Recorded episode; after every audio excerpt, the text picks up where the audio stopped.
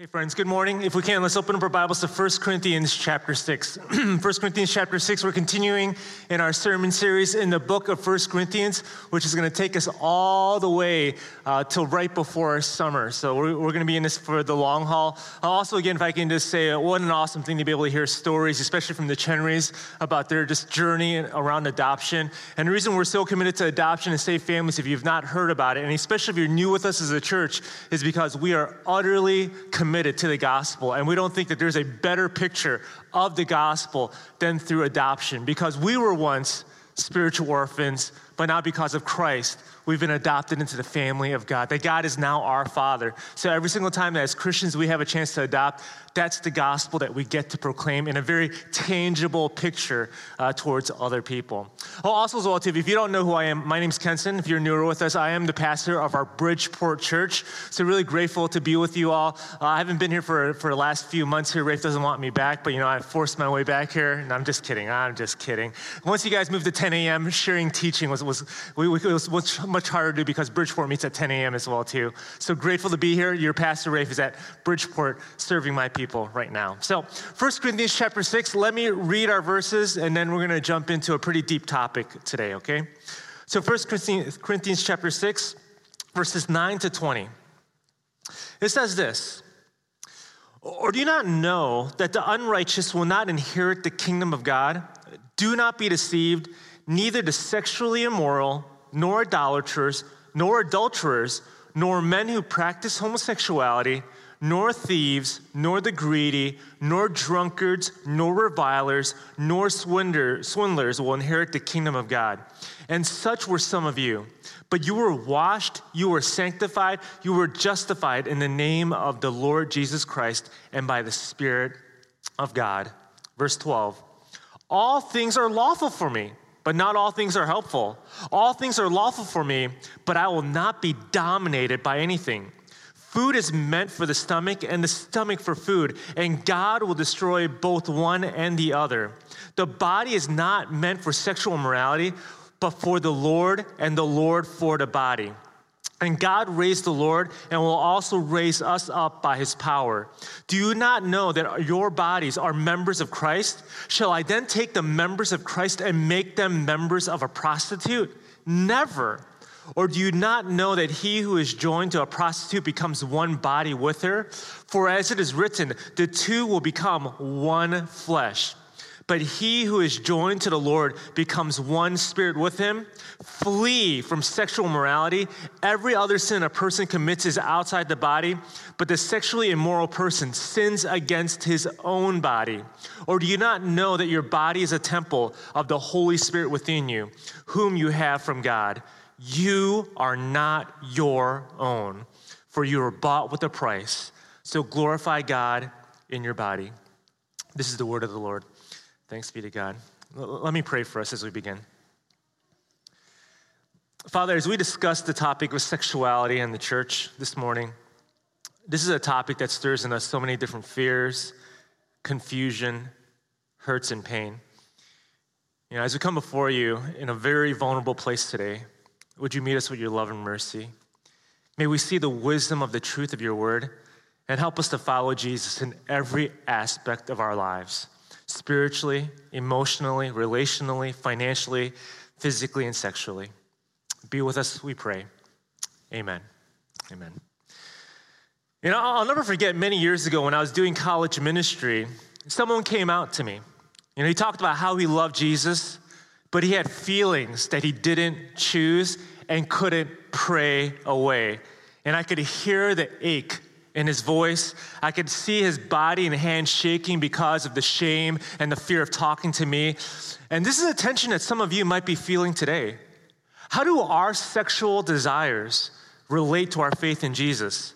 How can we as a church faithfully follow Jesus in a city that has its own understanding of sexuality. You know, I believe God's word reveals not only his design, but also his heart and wisdom for how we can live for him today. Now, I want to be clear. Our passage is not exclusively about same sex attraction and behavior. There are other issues and themes mentioned in these verses, but I'm going to give this topic a little more attention because of the confusion and complexity and hurt that we've seen in the church around this topic, that I believe that it would be a disservice to skim through it or just to avoid it.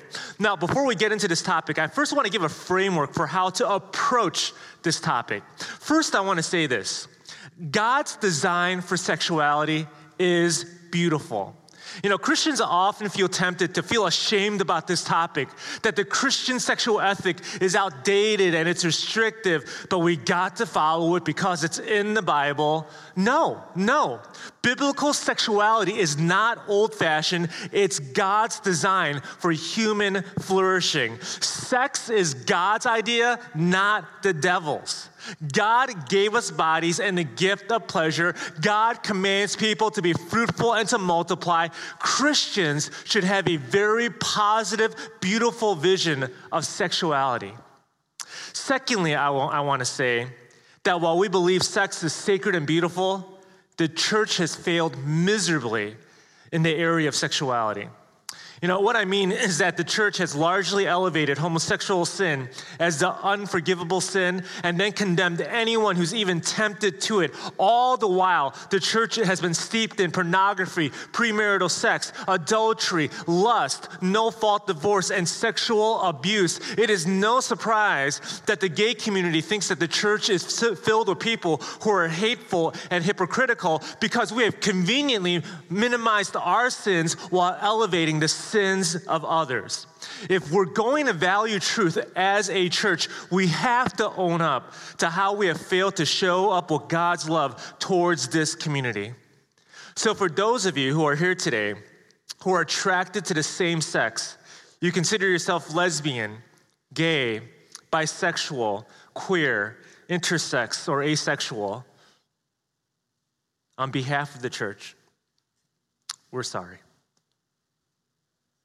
We're sorry for not acknowledging your experience and creating space for you to be honest and open. We're sorry for confusing your pain with disbelief. We're sorry for using truth to dismiss you or shame you. We are so sorry that we've been quick to speak and slow to listen. You know, church, as we approach the subject of sexuality, we need to do so not with self righteousness, but with humility and repentance.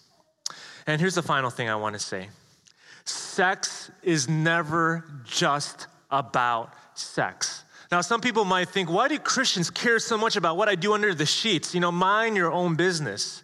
The reason we have to talk about sex is because sex is not just about animal instincts or romantic appetites. Rather, what you believe about sex comes from what we believe about the meaning of life. That if you notice, if you observe the debates today over sexuality, the conflict is not what we do with our private parts. Instead, it is a collision of narratives that we live by.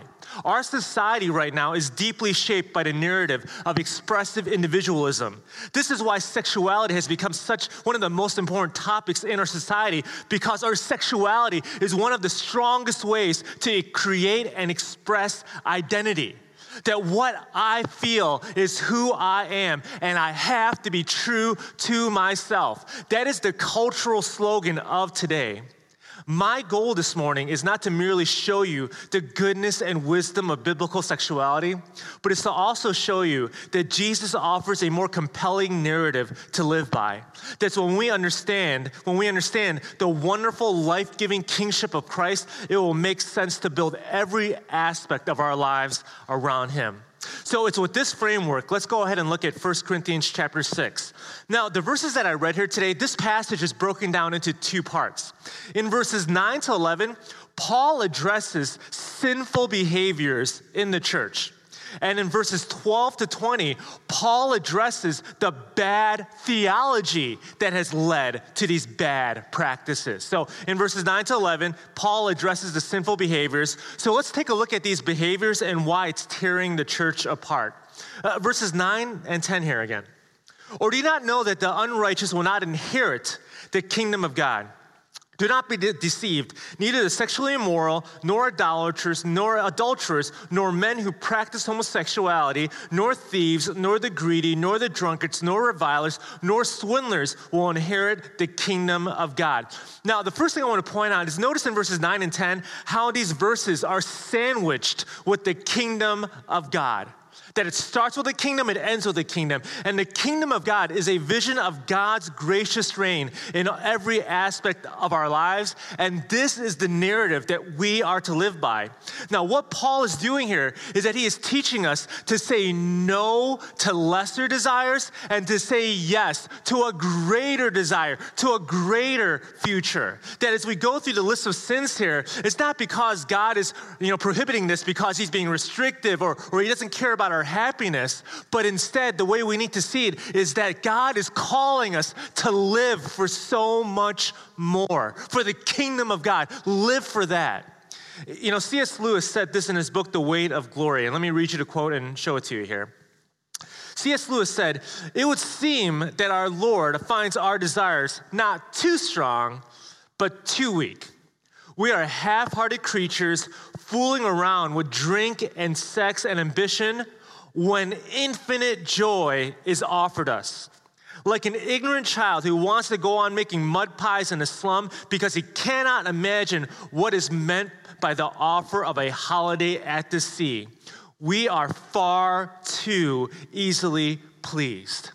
The battle with sin is always in the arena of our desires. Don't live for instant gratification. Don't live for temporary fulfillment. Live for the kingdom of God. Live with an eternal perspective. Live for the life that is truly life, which is in Christ. Uh, also, I want to point out with the list of sins here that all of these sins here are habitual, unrepentant sins. Okay, they're all in the present tense, which is meant to tell us that, you know, Paul's not saying that if you sin once, you don't enter the kingdom of God. Paul is talking about people who are actively and persistently rejecting God's goodness. So let's go ahead and look at the list here. First, Paul says sexual immorality will not inherit the kingdom of God. Now, the, the, the, Greek word here is porneia. Now, this is the umbrella term for any sex outside of marriage between a man and a woman. So, this would include lust, pornography, adultery, homosexual practice, premarital sex, sexual abuse. Notice that scripture does not isolate one sexual sin, but shows that all fall short of the glory of God. Paul then says idolaters, which refer to worshiping false God, which was back in the city of Corinth, connected at the same time to temple prostitution. Then Paul says that we see adulterers. In the ancient culture, men could do anything they wanted sexually, including adultery with concubines, slaves, young boys, prostitutes. These were all socially acceptable. But Paul says here that no adulterers will inherit the kingdom of God. Next, we see is men who practice homosexuality. And this is where we're going to spend a bit of time here, okay? Now, there's a nuance to this phrase. It's actually two words in the Greek. And let me just show, you to, show it to you on the screen back here. Two words, we have malakoi and arsenokoitai. So, malakoi literally means soft. It's often referred to effeminate men, particularly to the passive male partner in gay sex. Arsenokoitai means to lie in bed with a man, which is based off of Leviticus chapter 20, verse 13, in which God forbids if a man lies with a male as with a woman. So these two words combined refer to the passive and dominant partners in gay sex. So, is homosexual practice sin? Yes. The Bible consistently affirms this, not just here in 1 Corinthians chapter 6 or Leviticus chapter 20 or in Romans chapter 1 verses 26 and 27 or in 1 Timothy chapter 1 verse 10. Throughout the story of scripture, from Moses to Jesus to Paul, sex belongs in the context of a loving covenant between husband and wife. Outside of that, in any form, is destructive and hurtful. Now, I do want to be clear there's, is, there's a big difference between sin and temptation. It is a sin to engage in sexual activity outside of marriage. It is a sin to embrace the lust. It is not a sin to be tempted by lust. And it's not as though like heterosexual people have good temptations to lust and then gay people have bad temptations. No, we are all sexually broken. And a way to holiness is not by having no temptations, but by trusting in Christ in the midst of temptations. Now, I know that there is pushback to what I'm saying here, that many of us know Christians who believe that homosexuality is okay. And I am sure that there are some sitting here today that you believe that this is good. What, what, is, what is wrong with this? Now, when it comes to Christians who say that homosexual practice is okay, there's usually two approaches to how they get there. One is that they would say the Bible is wrong. They recognize what the Bible says is as clear as day about sexuality, but their conclusion is that the Bible is outdated and it doesn't fit in our progressive world today, so they ignore these verses. Another approach to affirming this position is not to dismiss the Bible, but it's to interpret it differently. That when the Bible says homosexual practice is a sin, it really doesn't mean what it means. Now, honestly, it takes a Simone Biles level of interpretive gymnastics to get there, uh, but here's the basic argument Gay affirming Christians will say that when the Bible forbids homosexual practice, it's only referring to exploitive, non consensual types of homosexuality, such as that between older men and young boys. In addition, they would say that Paul did not forbid committed, monogamous same sex relationships between adults. Paul just didn't have the chance to see these relationships like we do today in our modern culture. Here's the problem with this Certainly, there were forms of exploitive homosexuality in their day, such as older men having sex with young boys, which was very common in their culture. But sometimes we tend to think that no one in all of history has ever been open about homosexuality until the last few generations in America. That is not the case at all. Homosexuality was commonly practiced and widely accepted in the first century Greco Roman world. Some of the most well known Greek philosophers philosophers were gay. Socrates and Aristotle was gay, as was, as was Plato. As a matter of fact, Plato's writing, the Symposium of Love, one of his most famous writings, was Plato writing about his homosexual behavior, his homosexual lovers. Same sex attraction and behavior was something that was very commonplace in Paul's time. So if Paul wanted to call out certain forms of homosexual exploitive forms, there were specific words that Paul could have used, but Paul doesn't do this. Paul uses a more general term that forbids any kind of homosexual practice. For Christians to affirm homosexual practice, it would put them in a different place than what is most clearly shown from God's word. Now, let me just say that if you disagree or if you're offended by this position, Please don't receive this as, you know what, since we disagree on this, you know, we, we, we don't want you here. No, not at all. Not at all. Let's journey together and in good faith, let's listen and love each other as we come prayerfully before God's word.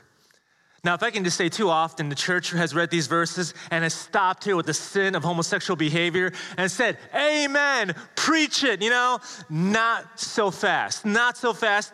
The list keeps going. It goes on to say that neither thieves, nor the greedy, nor drunkards, nor revilers, nor swindlers will inherit the kingdom of God. Thieves will not inherit the kingdom of God.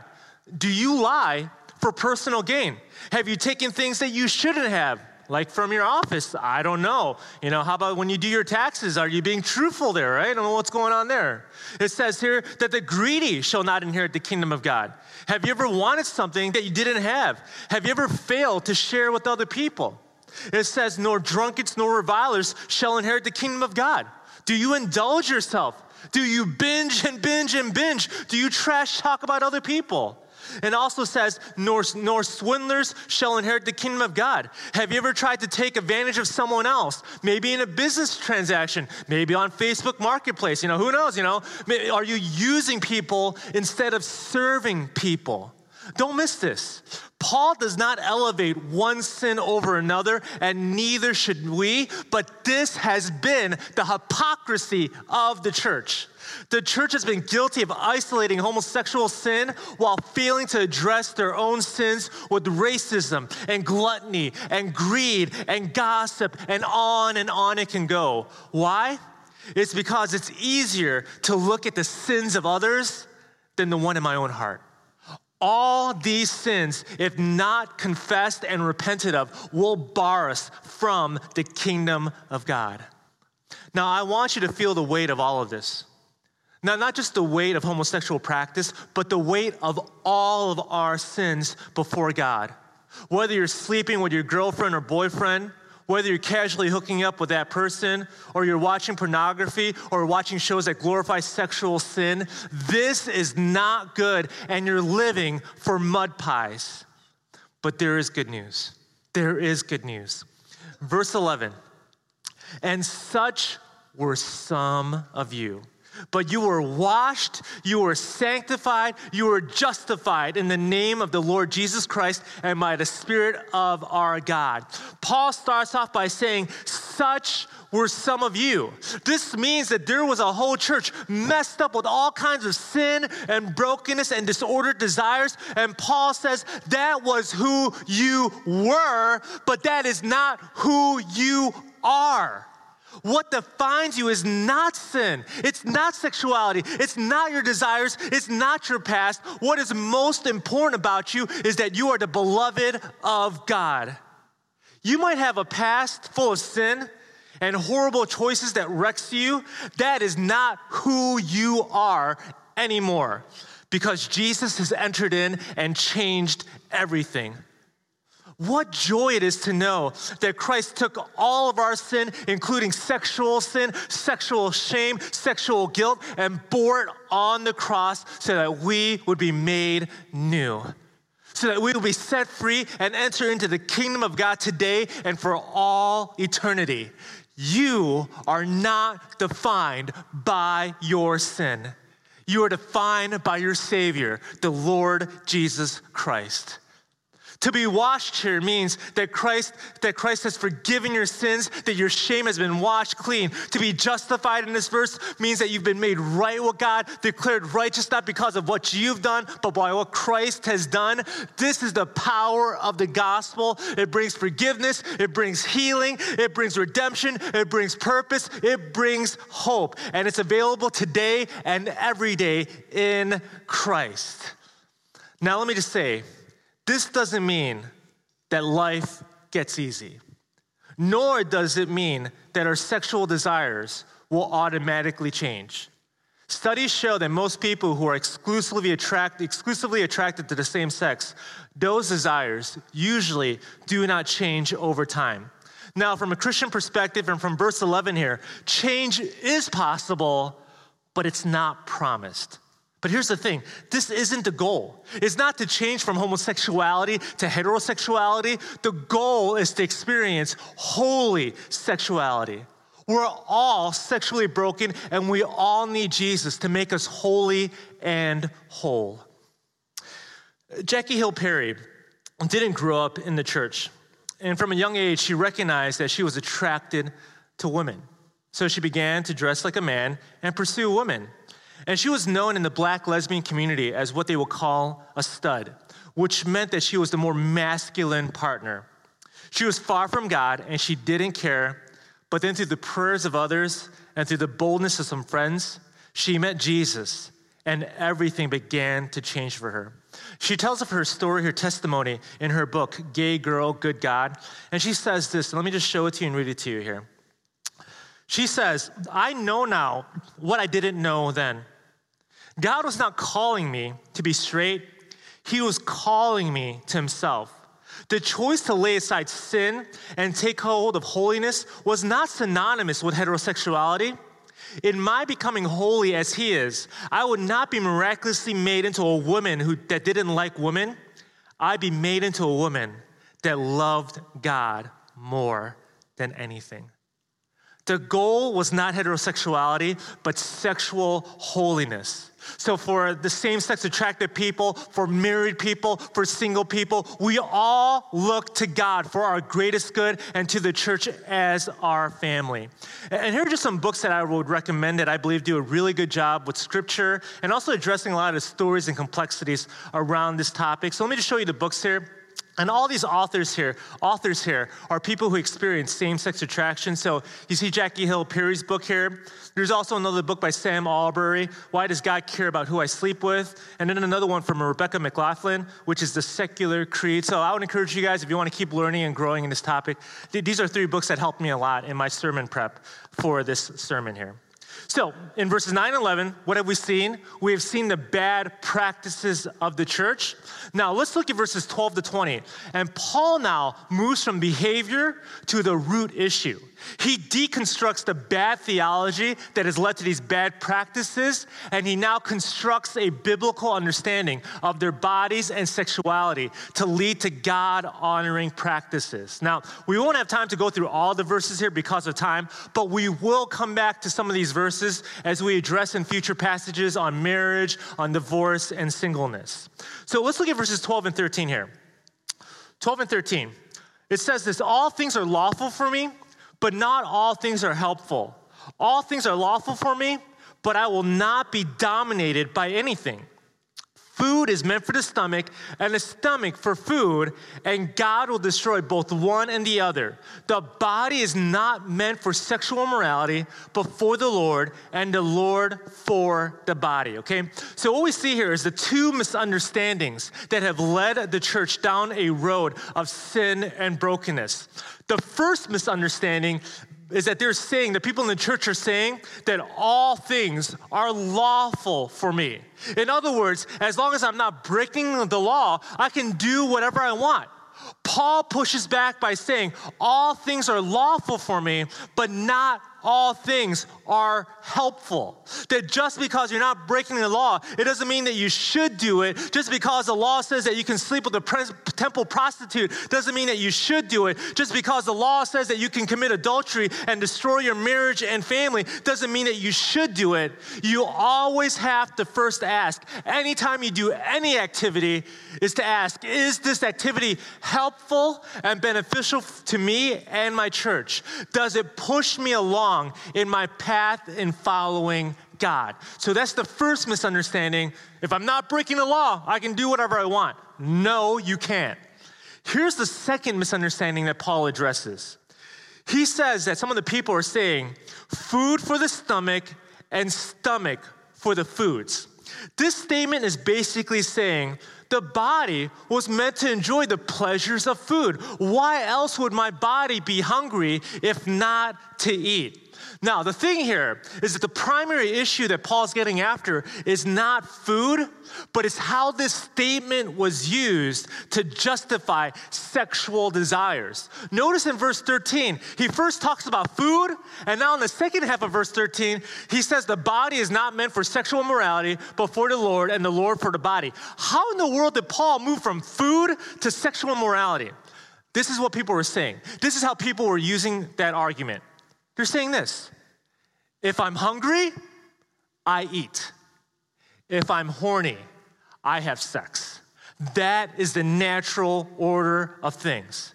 Paul's like, no, no, no, no. You can't do whatever you want with your body. Well, why not? It's because Jesus died for you. You belong to Him. You were bought with a price, so glorify God with your body. Remember, sex is God given, it is a gift. And because it is given by God, it must be governed by God. Frankly, to say that you're free to do whatever you want with your body is showing that you are not free at all, but that you are out of control. In verse 12, Paul says that you are being dominated. Those of us who are sneaking around, watching porn at night, hoping not to get caught while it's secretly destroying our ministry, our relationships, our marriage, that doesn't sound like someone who's free. It sounds like someone who's enslaved. Those of us who can't stop sleeping with your boyfriend or girlfriend, you're not free. Those of us who move from one troubled relationship to another, you're not free. You are a slave to sin. We are so much more than our physical pleasures. Because, think about this if we were made for pleasure, why is there so much misery in our world when there is so much instant gratification all around us? That from right here, 10 to 15 minutes from here, we can eat some of the best food in the whole entire world. That on our phones, we can easily find sex, indulge in anything that we want for our lusts here. So we're surrounded by all this pleasure surrounding us, why are we so frustrated and broken as a people? It's because we're trying to satisfy spiritual desires with physical gratification. Our bodies are meant for more. Our bodies are meant for God and to glorify God. Now, I know that some would say, why is God so restrictive about our bodies and sex, about who I can sleep with and who I can't sleep with, and this and that? Uh, the reason God has placed boundaries around our bodies and sex is to protect us and to help us flourish sexually, morally, and relationally. Uh, that just like a fireplace, fire is good when it's in the fireplace, but when fire gets out of the fireplace and falls on the carpet, on the wooden furniture, it, beca- it can become very destructive. We have to understand that everyone puts restrictions on sex. Our society, our society, in our culture today, it has restriction, restrictions on sex around age, around family, right? Incest, and requiring consent, which is, uh, of course, obvious, right? So the question is not should we have restrictions, but what are the right restrictions that bring life and flourishing and not harm and pain? But Kenson, doesn't God want to see me happy? That's sort of, sort, sort of. You know, y- y- y- yes and no. God cares about your happiness, but He cares more about your holiness because that is the place of deep and lasting joy.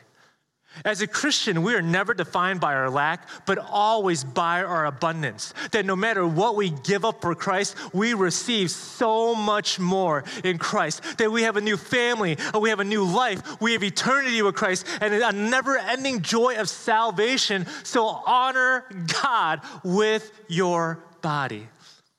So, for all of us who are sexually broken because of sin, how then can we be made sexually whole? This is for all of us here. How can we be made sexually whole? Now, the answer is not by having sex, and the answer is not having sex. You know, we don't believe in justification by abstinence. The answer to being made whole is by belonging to Jesus and having the Holy Spirit dwell in us. Verse 19 and 20 says this.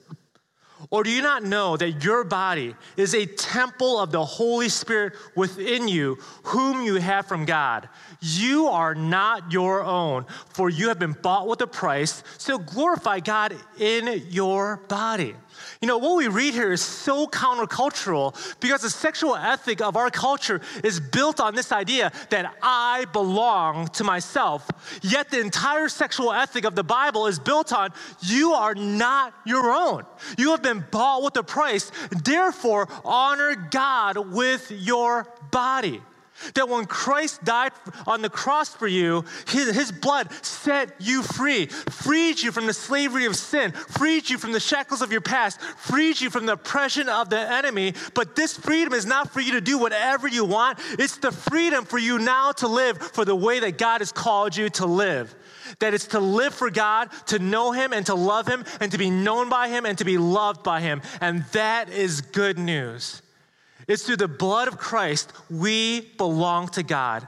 So let's give our bodies, let's give our desires to Him because God loves us and He is for us. Now, I've said a lot today, so let me just take a moment to pastorally speak to a few different groups that are with us here today. First, if you're here with us today and you're attracted to the same sex, we are so glad that you're with us. I'm glad your pastor Rafe, Elder Darren, we are so glad that you're here with us. And maybe you find yourself in the same place of tension that I spoke about earlier in the sermon about just wrestling with your faith and the desires that you have. I want to encourage you to continue to trust Christ. He is good, He is worth it. He loves you, and you are not alone. You know, we have many people in our church who are attracted to the same sex, and they are faithfully following Jesus. We are with you. And if I can also just say, too, that if you have not made the choice to come out yet and you're quietly wrestling with these desires, can I encourage you to come out with brothers and sisters in Christ whom you trust, who have shown over time that they really care about you? Would you come out and share with them? Now, I know that it's super scary, but let me just say that we can only be loved as much as we are known. We would love to love you.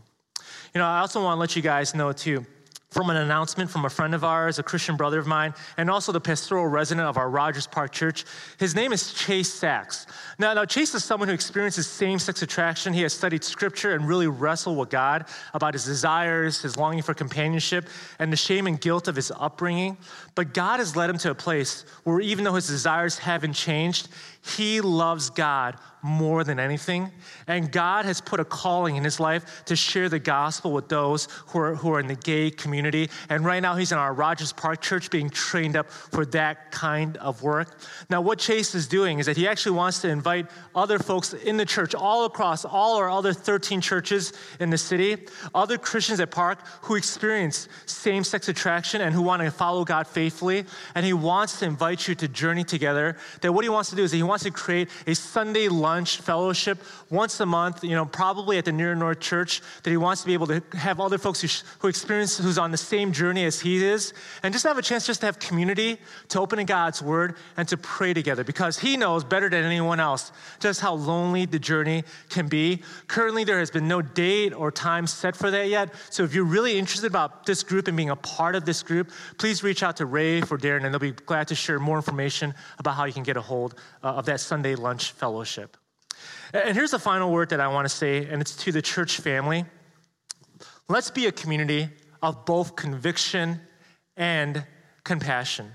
You know, now, now oftentimes it feels like we have to choose between one of the two, one of the two, right? That either I have conviction, but I can't show compassion, or, or if I want to love others, that I have to forget the truth or soften our convictions.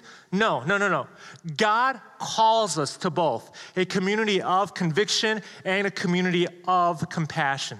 So on one hand, let's be, let's have an unashamed conviction of God's word and in the beauty of God's design for human sexuality. And let's couple that conviction with compassion.